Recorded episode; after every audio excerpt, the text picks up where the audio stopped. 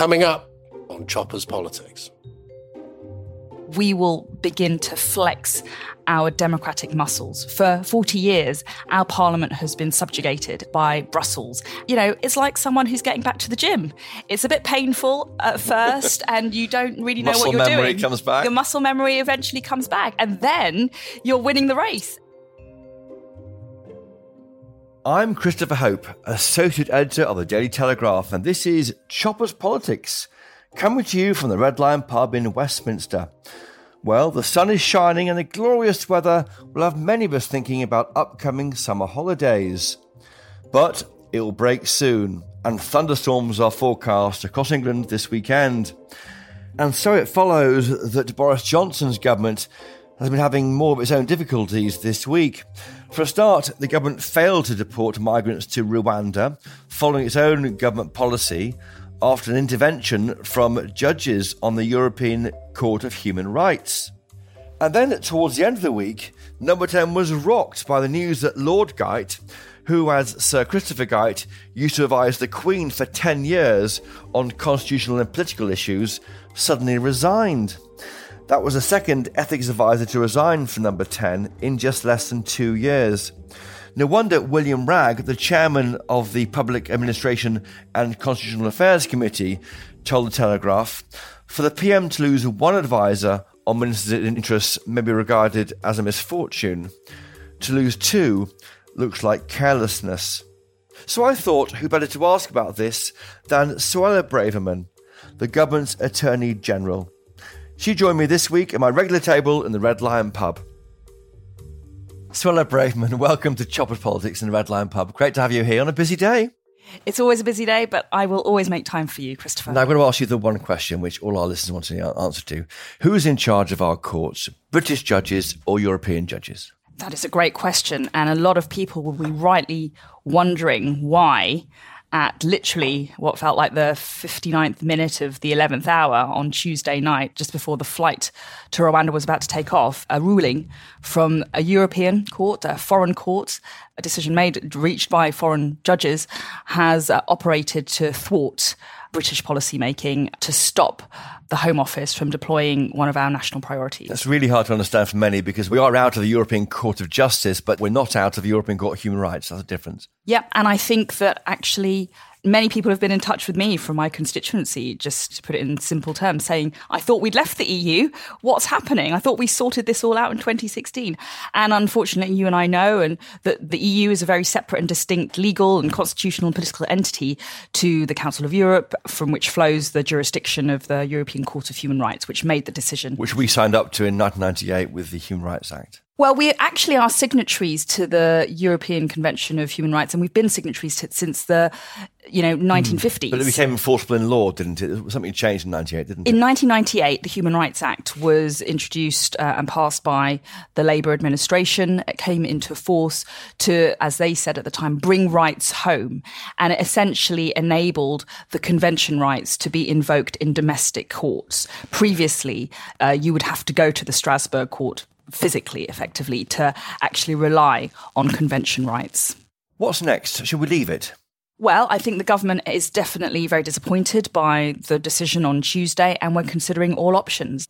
I think what is clear is that there are some questionable bases for the decision reached on Tuesday. I think we're looking at all options in terms of how we might be able to challenge this interim order.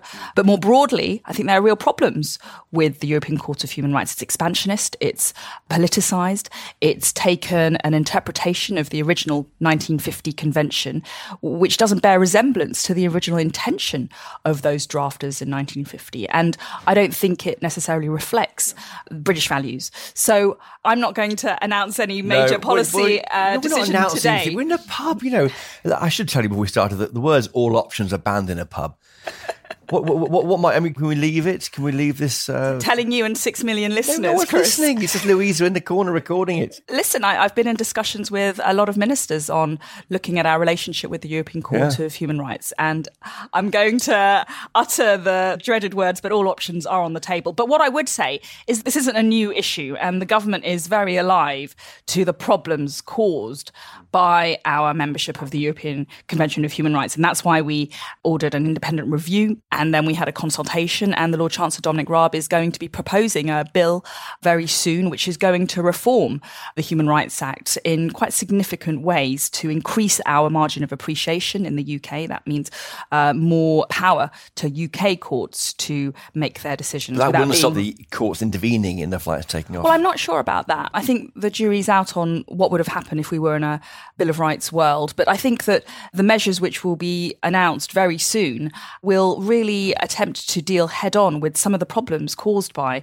the expansionist and disproportionate mm. interpretation of the convention. Human rights give you right to dignity in old age for pensioners in, in a care home, for example. Human rights are a good thing you can agree that, can't you? I mean, I'm not going to disagree with that at all. Human rights, civil liberties is a tradition which runs through exactly. our justice and we can't really lecture, lecture other countries about human rights if we withdraw from this convention ourselves. Well, why not be more exact, like with prisoner voting when the ECHR moved against that in 2004, and then in 2017, UK government moved to ban prisoners having a vote. Why not do that with Rwanda flights?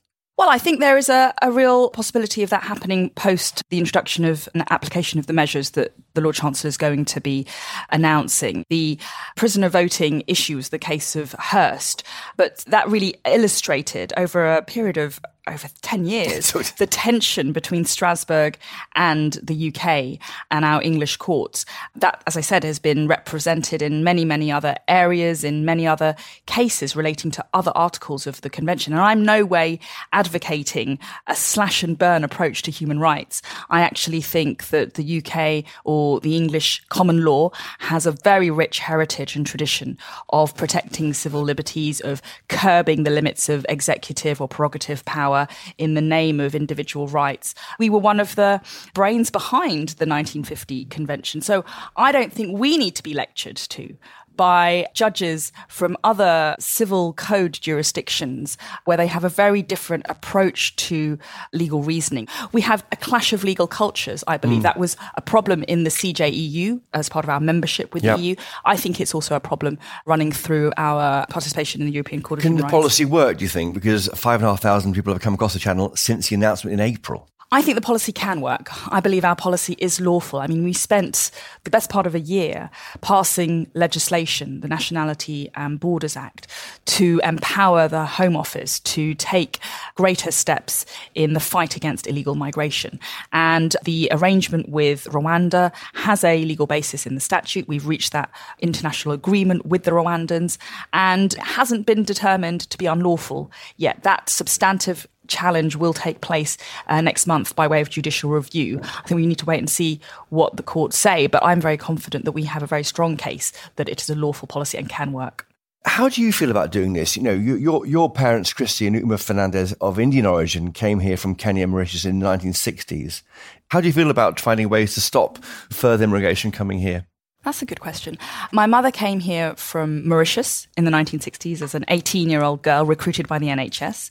She's very proud of, of that. Tory councillor in Brent? She was a Tory councillor. She stood for Parliament, actually, herself. She had a go twice unfortunately unsuccessfully. And my father came here. He was effectively exiled as a Kenyan Asian in the 1960s. And it was a British, he always tells me, he stepped off the plane at Heathrow Airport on a cold February morning in 1968. Again, he, I think he was about 20, by himself, no family, no friends, a young man. Extraordinary. And it was his British passport that had been issued to him by the British government that was his symbol of hope. And it always brings a tear to my eye. And he started on the shop floor of a paint factory and he made his home and his life here in Britain. Never actually went back. To So, why deny that to people coming here across the channel? Well, I don't think we are denying that right to people. And we have an amazing tradition, not just the story of my parents, but the story of millions of people who have come to this country, who have sought a better life, who have sought refuge, security, and uh, opportunity. And uh, you only have to look around the cabinet table. And I think it's a great reflection of modern day Britain, which also is a big reminder of that great heritage that we have of welcoming people in search of refuge uh, in the United Kingdom. I don't think the policy on the illegal boats crossing the channel is at odds with that tradition and our very proud policy and record to date of welcoming thousands of people from Hong Kong, thousands of people from other war torn countries, whether it's Afghanistan. So it's, legal migration, it's is the legal point. migration and making your claim for asylum through a legal route, not getting on uh, a dinghy, an unseaworthy, dangerous, overcrowded dinghy in Calais, paying thousands of pounds to an illicit people smuggler who will be conducting criminal activity and exploiting these vulnerable people and then taking your life in your own hands to cross one of the busiest shipping routes in the world and then to then get here and, and try and recast your claim in a legal and, and your form. parents would understand that wouldn't they they wouldn't see it as being Yes, my parents did not come here illegally. They went through legal routes and the proper processes in place in the 1960s. And we have those. And I, and I don't think our policy on asylum or migration can be challenged uh, for being cruel or harsh. Quite the contrary. I mean, surely just to find on that question, if you are resorting to people smugglers, you're desperate. You really are desperate. You want to come here. You understand that desperation that they may be feeling. Well, well, the other factor is that they're coming here from a safe country. They're coming here from countries like France. Um, these are humane countries, signatories to the ECHR, members of the EU and other international, meet other international standards. I would in no way suggest that France is a cruel or inhumane country. And so I think there's a reason that, and we have to look at the pull factors in the UK as the to black why. economy here, where you can work without any trace of being here. Well, the reality is that you can, and I, and I actually, before I was an MP, I specialised in uh, immigration law, defending the Home Office day in, day out in court.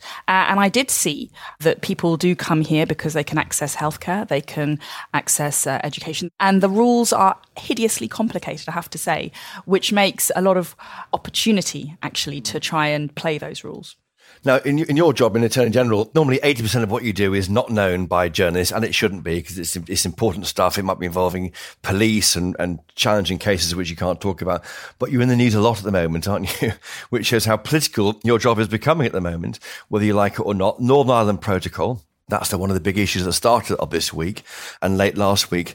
Um, are you comfortable with how that's ended up? Are you comfortable it's legal what the government's proposing about this treaty with the European Union? And part of the secrecy around the role of the Attorney General is because of the uh, Law Officers Convention. And I take the Law Officers Convention incredibly seriously.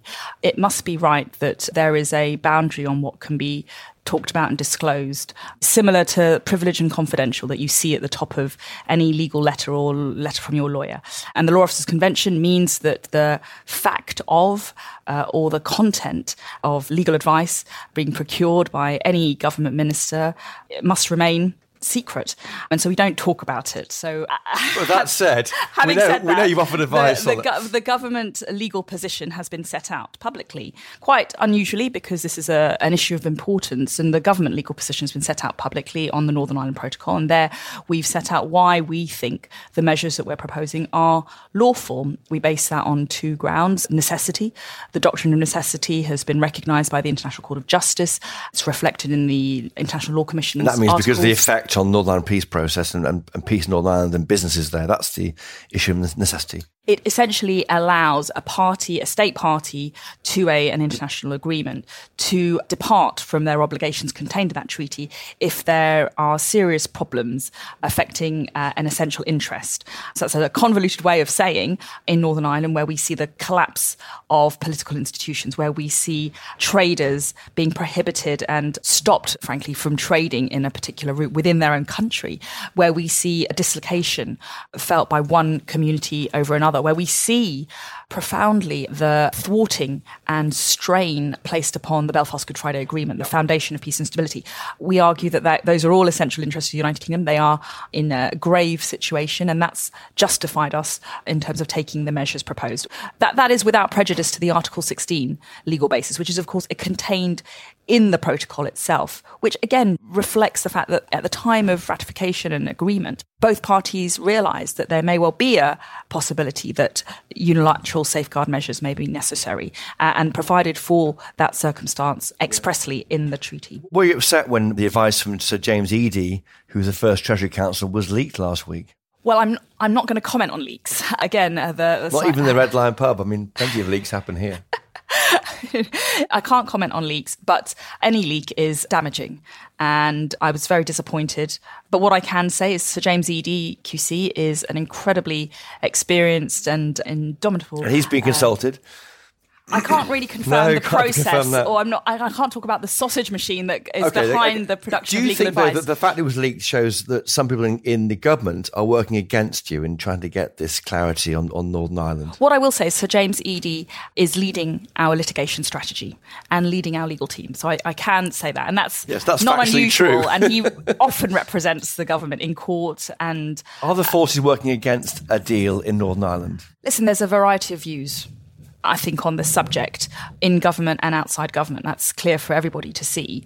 But I think that ultimately the Prime Minister, and it's his view that really counts, is cognizant of the problems and as a conservative and unionist prime minister will not want to see the breakup of his country in this way. And i think that the proposed measures are targeted they're specific they're very technical.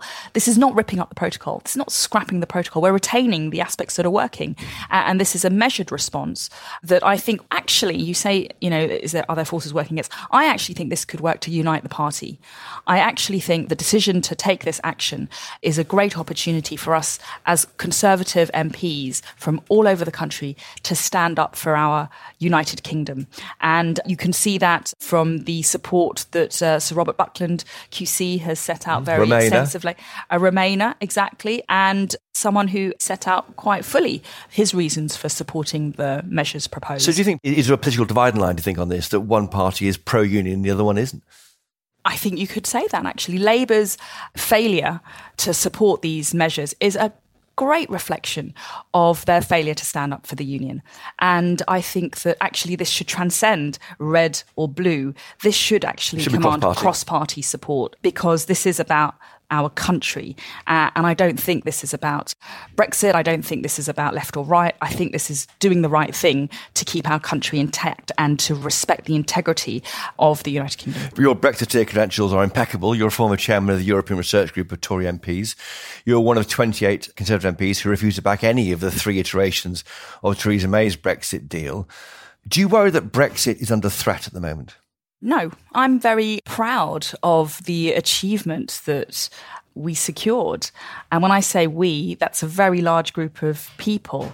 I credit the Prime Minister, Boris Johnson, for delivering Brexit when others had failed um, and breaking that deadlock in Parliament in 2019 through his negotiation with the EU. That's all in the past now. That's I'm, the I'm looking forward to it. I'm, I'm thinking Yes. If you guys can't show the benefits of Brexit in the next two years, if you can't deliver on the promise of what Brexit could be, that it still is seen as a, as a problem, not an opportunity by so many people. If Labour get in in two years' time, it all falls apart. Well, I think we've got it enshrined in statute, and actually, we've seen a lot of the benefits of Brexit so far. I think the vaccine rollout is a great example of the magnificent things this country can achieve when it's liberated. Arguably, the most important thing the government's done in the past two years or three years has been that. right, Right? a direct benefit of Brexit. And we've seen, of course, with with Ukraine. we were able to move faster, where the EU has been conflicted and compromised and ambivalent for a variety of reasons. One of them being the constraints of the EU legal order, but there are many others, for example, their dependence on Russian oil and gas. But we have been able, we were able to take the lead uh, and move ahead on sanctioning particular individuals and entities um, in a way that the EU wasn't. But there's a whole load of uh, opportunities that are set for us to grasp. There's been talk about a Remainer plot to reverse Brexit. Is there one? speaking from the inside, not that I'm aware of. And if there is one, they're concealing it very effectively. I, I feel very proud to be part of this administration led by Boris Johnson. I, I really feel when I sit around that cabinet table, the passion for a liberated sovereign Britain, a passion for parliamentary democracy, a passion for taking back control. A real sense that Brexit was all about fighting for the British people, fighting for British traditions, fighting for self government. And so I, I feel that's the dominant culture Yes. within cabinet and within government. but not in the media.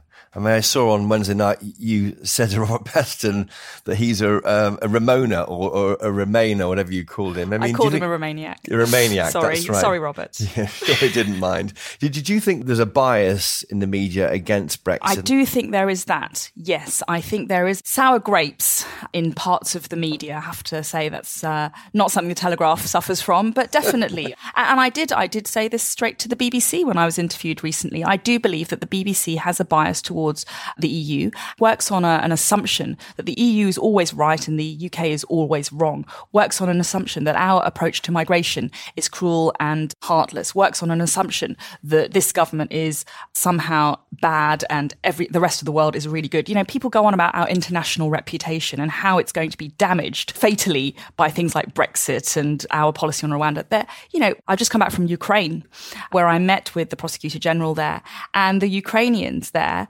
love Britain. They love Boris. Uh, our international reputation amongst many of our partners, not just countries that we're helping in conflict, is incredibly, incredibly high. They see us as uh, pioneering. Boris Johnson, the UK, has commanded respect. Uh, we've just joined when it comes to war crimes with Ukraine, the US and the EU on an atrocity crimes advisory board they wouldn't work with us if they thought our international reputation was lacking. Our courts are renowned for, for, fairness. That's why people take legal action in this country because of the idea you get a fair hearing. Yeah. George Osborne this week said he, he can foresee a set of economic arrangements with the EU which aren't too distant from the ones we had when we were in the EU within 20 years. Is he right? He's wrong. He's absolutely wrong because I think step by step we will begin to flex our democratic muscles. For 40 years, our parliament has been subjugated. It's been usurped by Brussels. And, you know, it, it's like, it's like someone who's getting back to the gym. It's a bit painful at first and you don't really know what you're doing. Muscle memory comes back. Your muscle memory eventually comes back and then you're winning the race. Are you a natural rebel? I mean, how, how hard was it to be a, a Spartan? You don't I'm, seem like I'm, a naturally rebel I'm me. not, I wasn't naturally a rebel. No. And, and you're right. I've got this uh, reputation for being a rebel now because of holding out on Meaningful Vote 3. In many ways, I found it the most difficult decision I've ever made in my professional life. I felt the conflict between party and country. Doing the right thing for my country, for me, was to keep voting against that deal. It was Brino. It was not Brexit. Brexit it was a sellout, only. exactly. Uh, and it was a falsehood. But my party, the pressure from the party was immense and forcing me in completely the opposite direction. So I was really torn. And within Parliament, it was very, very hard. But the guiding motivation for me was a profound faith and perhaps a blind faith. That's always dangerous, but a profound faith, definitely, in our democracy and in our parliament to deliver. I knew, despite the travails of 2019, despite the crisis, despite the deadlock, I knew that ultimately this parliament, with its history for democratic politics, for its history for innovation reform in terms of individual rights, the rule of law, limiting excessive power, I knew that it wasn't going to start failing in 2019. And I knew by hook or by crook, Parliament would deliver on that democratic instruction of 2016. Just a step back, you're the daughter of immigrants to this country. Should we be proud of the British Empire here? In my view, I am proud of the British Empire. I am informed by the experience of my parents. They were born under the British Empire in the 1940s and they have nothing but good things to tell me about the mother country, actually, uh, not least the fact that it was Britain that gave them opportunity and safety uh, in when they were young adults. But when they were children, they uh, saw the good that Britain had done for their respective countries. The British Empire was a force for good. Of course, of course, that's not to deny. You know, yeah. definitely. Uh, there's light know, and shade in history. There's light and shade, exactly. The the the uh, awful things as well that that went on because of the time time period and, and cultural norms at, at that time. But overall, I, I, believe the British Empire was a force for good. I, something I'm incredibly so why is it seen as an embarrassment by so many people? I think again, it's born out of a, uh, a left wing apology for patriotism and an apology for Britain, uh, a belief in the declinism of uh, Britain uh, a small view of Britain that we are uh, somehow insignificant and wrongdoers, rather than a generous view of Britain in terms of what we've brought to the world. Uh, how do you see the party at the moment? Your your party at the moment has it run out of ideas? Is it teetering? No, I, I mean, I, you have got an 80 seat majority in the House of Commons. I mean, let's just get back to the democracy of what's going on. I mean, it feels like it's a bit, it's not there half the time. I feel we actually are seeing a renaissance uh, of conservative principles, of common sense principles, sound conservative things. But you're not cutting taxes yet, Suella Braverman, are you? I would love to cut taxes. I am a low tax Tory, uh, absolutely. Apparently, you all are, but you're not cutting taxes. Everyone's a low tax Tory, apparently, when, when they come to the pub. And I know the Telegraph is sorely disappointed about uh, the the tax approach at the moment. Um, I think the the reasons are, you know, we had we had a global pandemic we we paid wages for millions billion. of people in an unthinkable way. That I mean, you know, I'm proud of that. That was the right thing to do. You know, I still have in Fareham people who are lifelong Labour voters who cross the street to shake my hand because they're forever grateful for the loans and the grants. You know, do you want to see two p off income tax by the next election? I, I, I, I want us to um, definitely reduce the tax burden, to free up businesses, to ensure that people are keeping more of their hard earned cash uh, and that they have uh, agency over how money is used, not ministers. I, I am confident we will get there. We are dealing with the aftershock of COVID. We've got global inflation pressures out of our control. We have to manage a, a steady ship in choppy waters. Boris Johnson do civil servants get him? I mean, is he the kind of he's a kind of disruptor, unconventional private life, slightly chaotic, but that's what everyone knows he is. He is who he is, isn't he? Boris is a, a remarkable politician. A conservative who won London is remarkable. That that result in 2019 phenomenal. It exceeded my expectations as well, and I'm an optimist.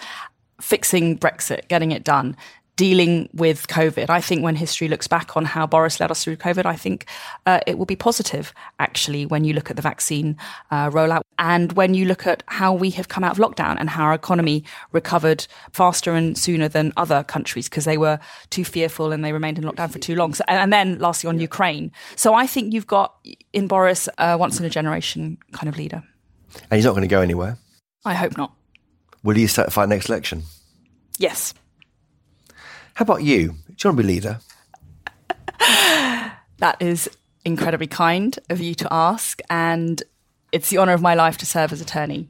Uh, in this government, and as you can see, there's a lot for me to do, um, and we'll we'll keep going. And I'm I'm very loyal to Boris. If, if that's not clear already, I think everyone's going to say, "Oh, turn her that. off." She's going on about Boris.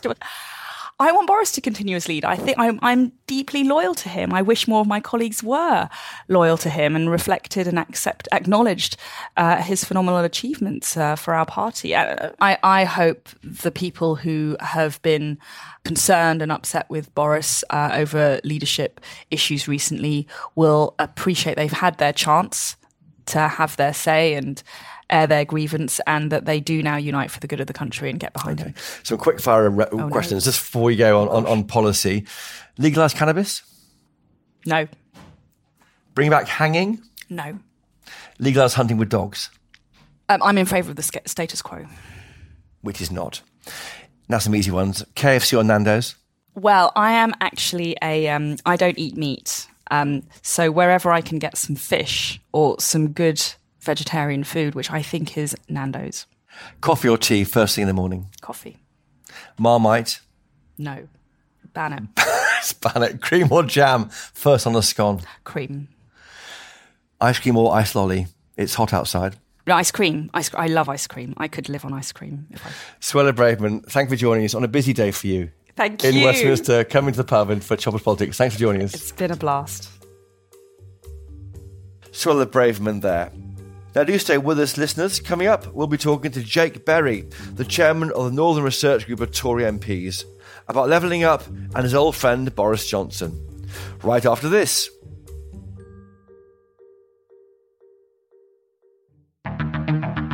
If you're finding this podcast interesting, you may also like our new daily podcast, Ukraine, the latest. Every weekday, The Telegraph's leading journalists bring you the latest news and the most informed analysis of President Putin's invasion of Ukraine from our newsroom in London and from the ground. The Russian machine has been ground to a halt now for well over a week, and that is just staggering. NATO has to act now. It has to do more than it's currently doing. Otherwise, in this Ukrainian MP's words, you'll have to evacuate the whole continent. One video that we found to be incorrect was bomb squads seen in the Donbass region. The metadata of this clip shows that it was created in 2019, not today. Search Ukraine, the latest, in the same place you're listening to this, and click follow so you don't miss an update.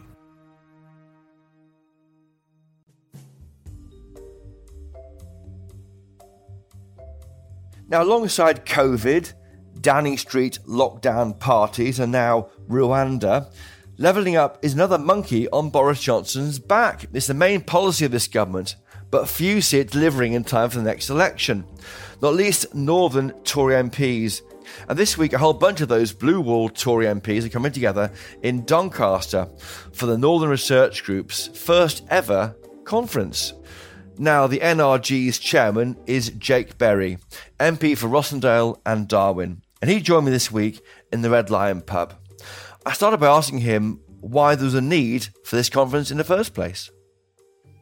Well, look, we want to show as a group of Northern colleagues, almost 50 of us with 400 Conservative Party members behind us, that we are the powerhouse, the Northern powerhouse almost, of good ideas for levelling up. The Prime Minister's defining mission will be levelling up.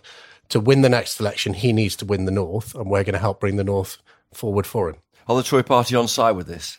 Because, of course, no, you're an independent group outside the party. Yeah, we're, we're not an independent group without the party. We're a caucus within the party. And, you know, not invented here doesn't always mean unhelpful. Now, you might want to just raise that with the whips. I'm not sure they'd agree. But I think the biggest danger for any government is to look like that it's run out of puff. And absolutely, we haven't. Leveling up is is going to define everything we do. But you know what? For 40 years, I think Whitehall's failed the north of England. They've had a top down approach that has seen the north south divide grow. We don't want things done to us. We want to do things for ourselves. And this conference is about coming forward with those big ideas. We can't complain if Whitehall does stuff we don't like, if they don't know what we want. So we're going to make sure they know what we want. How do you define levelling up? I mean, I think it's quite hard to define. It's in danger of meaning everything and nothing. But there's two tests I would apply. Is number one, can you look out of your your car window as you drive through where you live and see diggers and things getting better? And number two, do you feel more optimistic about the lives your children will lead in the area you live in? If the answer to both of those is yes, you've been leveled up. Mm, and it's a sense of place too, isn't it? So trying to stop people having to go south for work. Yeah, I mean that's the car window test, isn't it? I mean, for far too long, people who live in the north of England and other areas, Cornwall, the Midlands, the, the southwest, we've been kind of prisoners of our own geography. And the only way to escape that is to get on a train or get in a car and go somewhere else to have those life opportunities. We're going to reverse that. And that's what tomorrow's conference is about. Do you want to see a northern minister, i.e., a minister for the north, in the cabinet? Well, there is one. It's it's Grant Shapps, He's the Northern Powerhouse Minister, the Prime Minister. He's from Welwyn Garden City. Well, I think I think that's that's north of London, certainly. But um, he's a great man. The Prime Minister committed to it in his leadership election, along with all other candidates who were seeking to become the leader of the Conservative Party. The reason it was called for with one unified voice by all our northern media outlets is because it matters, and Mm. It does You know, matter. it's it's a promise I know and believe that our Prime Minister will continue to keep. but I do think having a standalone person without a, another job, being transport minister, is a big job. There's, you know, we're going back to the 1970s and our railways. Uh, In large parts of the north have been stuck in the 1970s till we scrap the Pacer trains, but we are going back there. And I just think that standalone position is really powerful. Because you were the Northern Powerhouse minister, weren't you? I was. I loved it. I went to bed thinking, when I wake up in the morning, what can I do to make the North great again? And I woke up in the morning thinking, well, what can I do today that will, will change people's lives? And I, and I just think that sort of focus is what is required if you're going to deliver levelling up. You look at the money flowing north to Scotland, where they benefit in, in Scotland by far more than those in northern England. You look at that differential just north and south of, of the Tweed. Chris, How's that fair? like on every issue, you're absolutely right. Hmm. Let's not forget, spending in London is 15% higher than other parts of England, let alone Scotland and Wales. And if we'd have spent just the same on transport in the north of England over the last decade, where I might add, we have been in power, we would have spent an additional six and a half billion pounds per year on transport infrastructure. And look, that's why today we're calling for what we call the levelling up formula. It's a bit like the Barnett formula. I don't know, maybe we could call it the Boris formula. He might quite like that, the Prime Minister. And it's an idea that when, as we are doing, you set out those 12 long term missions in law, putting things in law isn't the same thing as doing them. And you can't deliver those 12 missions without having a radical long term plan to fund them.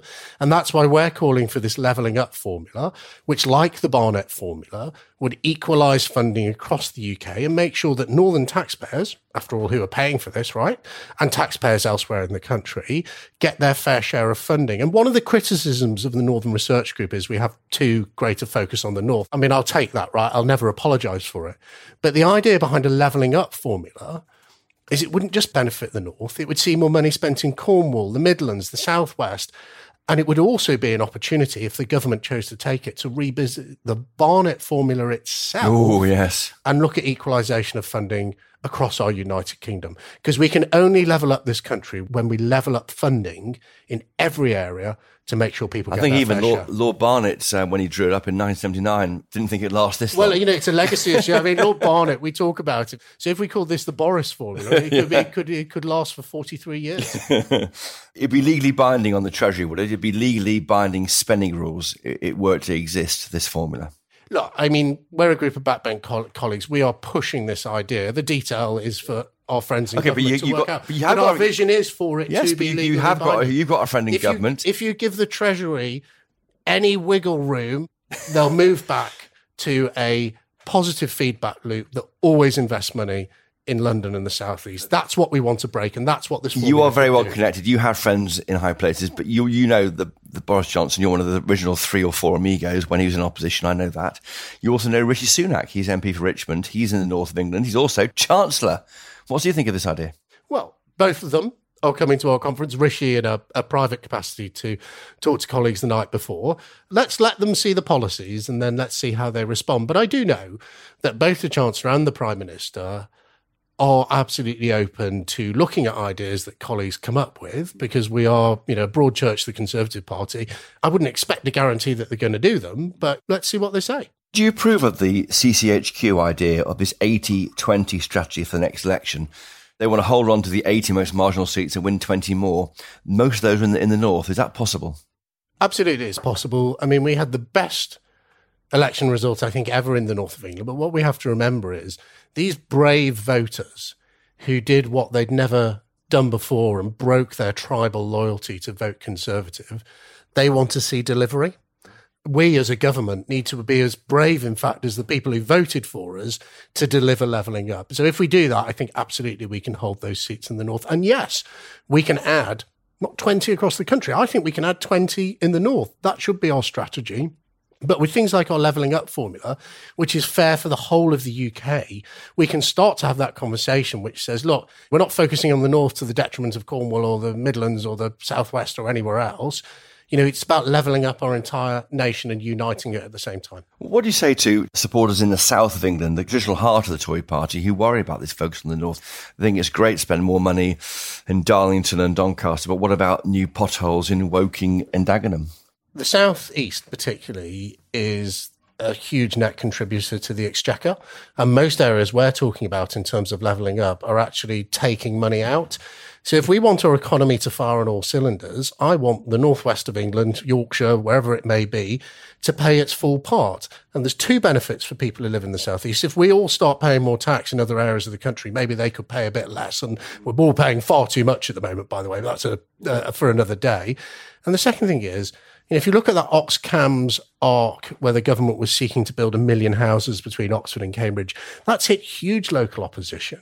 Do you know what? I get it. I get if you live in a nice place, you don't want to see it concreted over and, you know, barrack houses or any other type of houses built around you. Come and build them in the north. But in order for us to be able to afford those houses and live in with our families like we want to do, we've got to have good jobs. And then, so if you level up the north, you take the heat to some extent out of the south. And I think that's something people in Woking and, and other areas south of Manchester would welcome. But, but the people in the north also might fight development. I mean, it's a beautiful part of the, of the north. Oh, no, absolutely. I mean, development should always be in an appropriate place. But if you look, for example, the government's ring road that is funded through the Housing Infrastructure Fund, which will see thousands of houses built in Carlisle, John Stevenson, the Member of Parliament for Carlisle at the last general election, had that on his leaflet. He was campaigning to build more high quality houses in Carlisle. I don't think you'll see that in any Tory leaflets in Oxfordshire. Bon Boris Johnson, do you detect more support for him in the north than the south? Post Partygate, post all the various uh, issues that have hit his government. So, so, there's two things that have happened recently. I, um, number one is the vote that we had in Parliament, and I think that the red wall, for want of a better term, held firm. Yes, some colleagues expressed their dissatisfaction, but the vast majority of our colleagues held together. And secondly, and when he comes up to our conference today, I think he'll be uh, overwhelmed by the reaction. There's a huge wellspring of support for him. But, you know, as my old mum used to say, handsome is as handsome does. And it's time to stop talking about levelling up the North and start doing it. And that will be the battle cry of our conference. And I think the one we hope the Prime Minister will take on board from his supporters in the North. We've got to start to get on with it. There's two years at most till the next general yeah. election. Talking about things isn't the same as delivering them. Let's let's get on with You've it. You've got 400 members uh, going to this conference. Will he get booed, do you think? No, I'm sure he won't. We've got 400 members of the Conservative Party and businesses as well. Because you know what? The other thing we haven't spoken about and we don't talk about here in Whitehall is that politicians can and will never deliver levelling up. We get it in the North. It's a team game. And that's why we want to bring businesses with us on this journey too. But just finally with Boris Johnson, we were talking a week when Lord Geidt has resigned as his ethics advisor. Alex Allan went a couple of years ago. You know him better than most. Is the problem here at the heart of it that he just won't change? He always has played fast and loose with, with all rules, and therefore anyone who, who's near him trying to impose ethics won't be his ethics. So that person can't last long in that job. Well, I haven't seen the reason for Lord Geidt going, but what I would say is that I think Northern colleagues in this conference will demonstrate is we want someone who takes on the status quo. We want someone who is brave enough, brave like their voters, and will say, just because it's always been done in this way, it doesn't mean this is the way it should always happen. And that's why I think you see that wellspring of support for the prime minister because, you know, he is someone who's prepared to break the vase or whatever it may be. And I think Keir Starmer's got a really interesting summer ahead of him. He's in a real mess about this sort of summer of discontent made glorious winter by the son of Islington. And, uh, you know, he is, he's a, he's a lefty lawyer who needs to work out whether he backs the British people who wants to go to work or he backs the trade unions, whether he backs the British people in the government who want to send illegal immigrants to Rwanda or whether he wants some appointed judges in Europe to overrule us. Whose side is he on? And in my view, he's not on the side of the British people. And you know what? That will be smelt by the voters in the North and it stinks. So let's see where we get to. And just finally, we're looking into a big week next week for by-elections. Will the Tories win both Wakefield and Tiverton and Honiton? Well, look, I, I don't predict elections because I'm very bad at it. I'm almost as bad as you are, actually. we, we, we share, we share, we share misery, but I haven't been to Wakefield yet. I'm going this weekend. I'm going to go over there with a load of my activists. I've spoken to lots of people who've been. They seem very positive about that levelling up message cutting through, the support for the Prime Minister. And Tiverton's, a, I think my ears might pop if I went that far south. So I'll leave, I'll leave that to other colleagues. Jake Berry, enjoy your conference and best of luck. Thanks for joining us this week on Chopper's Politics. Great to have you on. Thanks, Chris. Well, that's all for this week, listeners. I'd love to know your thoughts about what our guests have had to say. Are you worried that the ethics advisors quit number 10 Downing Street? Is Jake Berry right about levelling up? You can email me, chopperspolitics at telegraph.co.uk, or on Twitter, we're at Choppers Podcast. And for more from me, please do sign up to my daily Chopper's Politics newsletter bringing you Westminster insights straight into your email inbox every weekday. Sign up at telegraph.co.uk forward slash politics newsletter. And be sure to check out my weekly Peterborough Diary column out at 7 pm on Fridays on the Telegraph's website and in Saturday's brilliant newspaper. Thank you to my guests once again, Suella Braverman MP and Jake Berry MP. Thank you to my producers, Louisa Wells, Giles Gear, Elliot Lampitt, and Theodora Louloudis. And as ever, thank you to you for listening. And finally, please do buy a copy of the Daily Telegraph if you can. I know you won't regret it. Until next time, though, cheerio!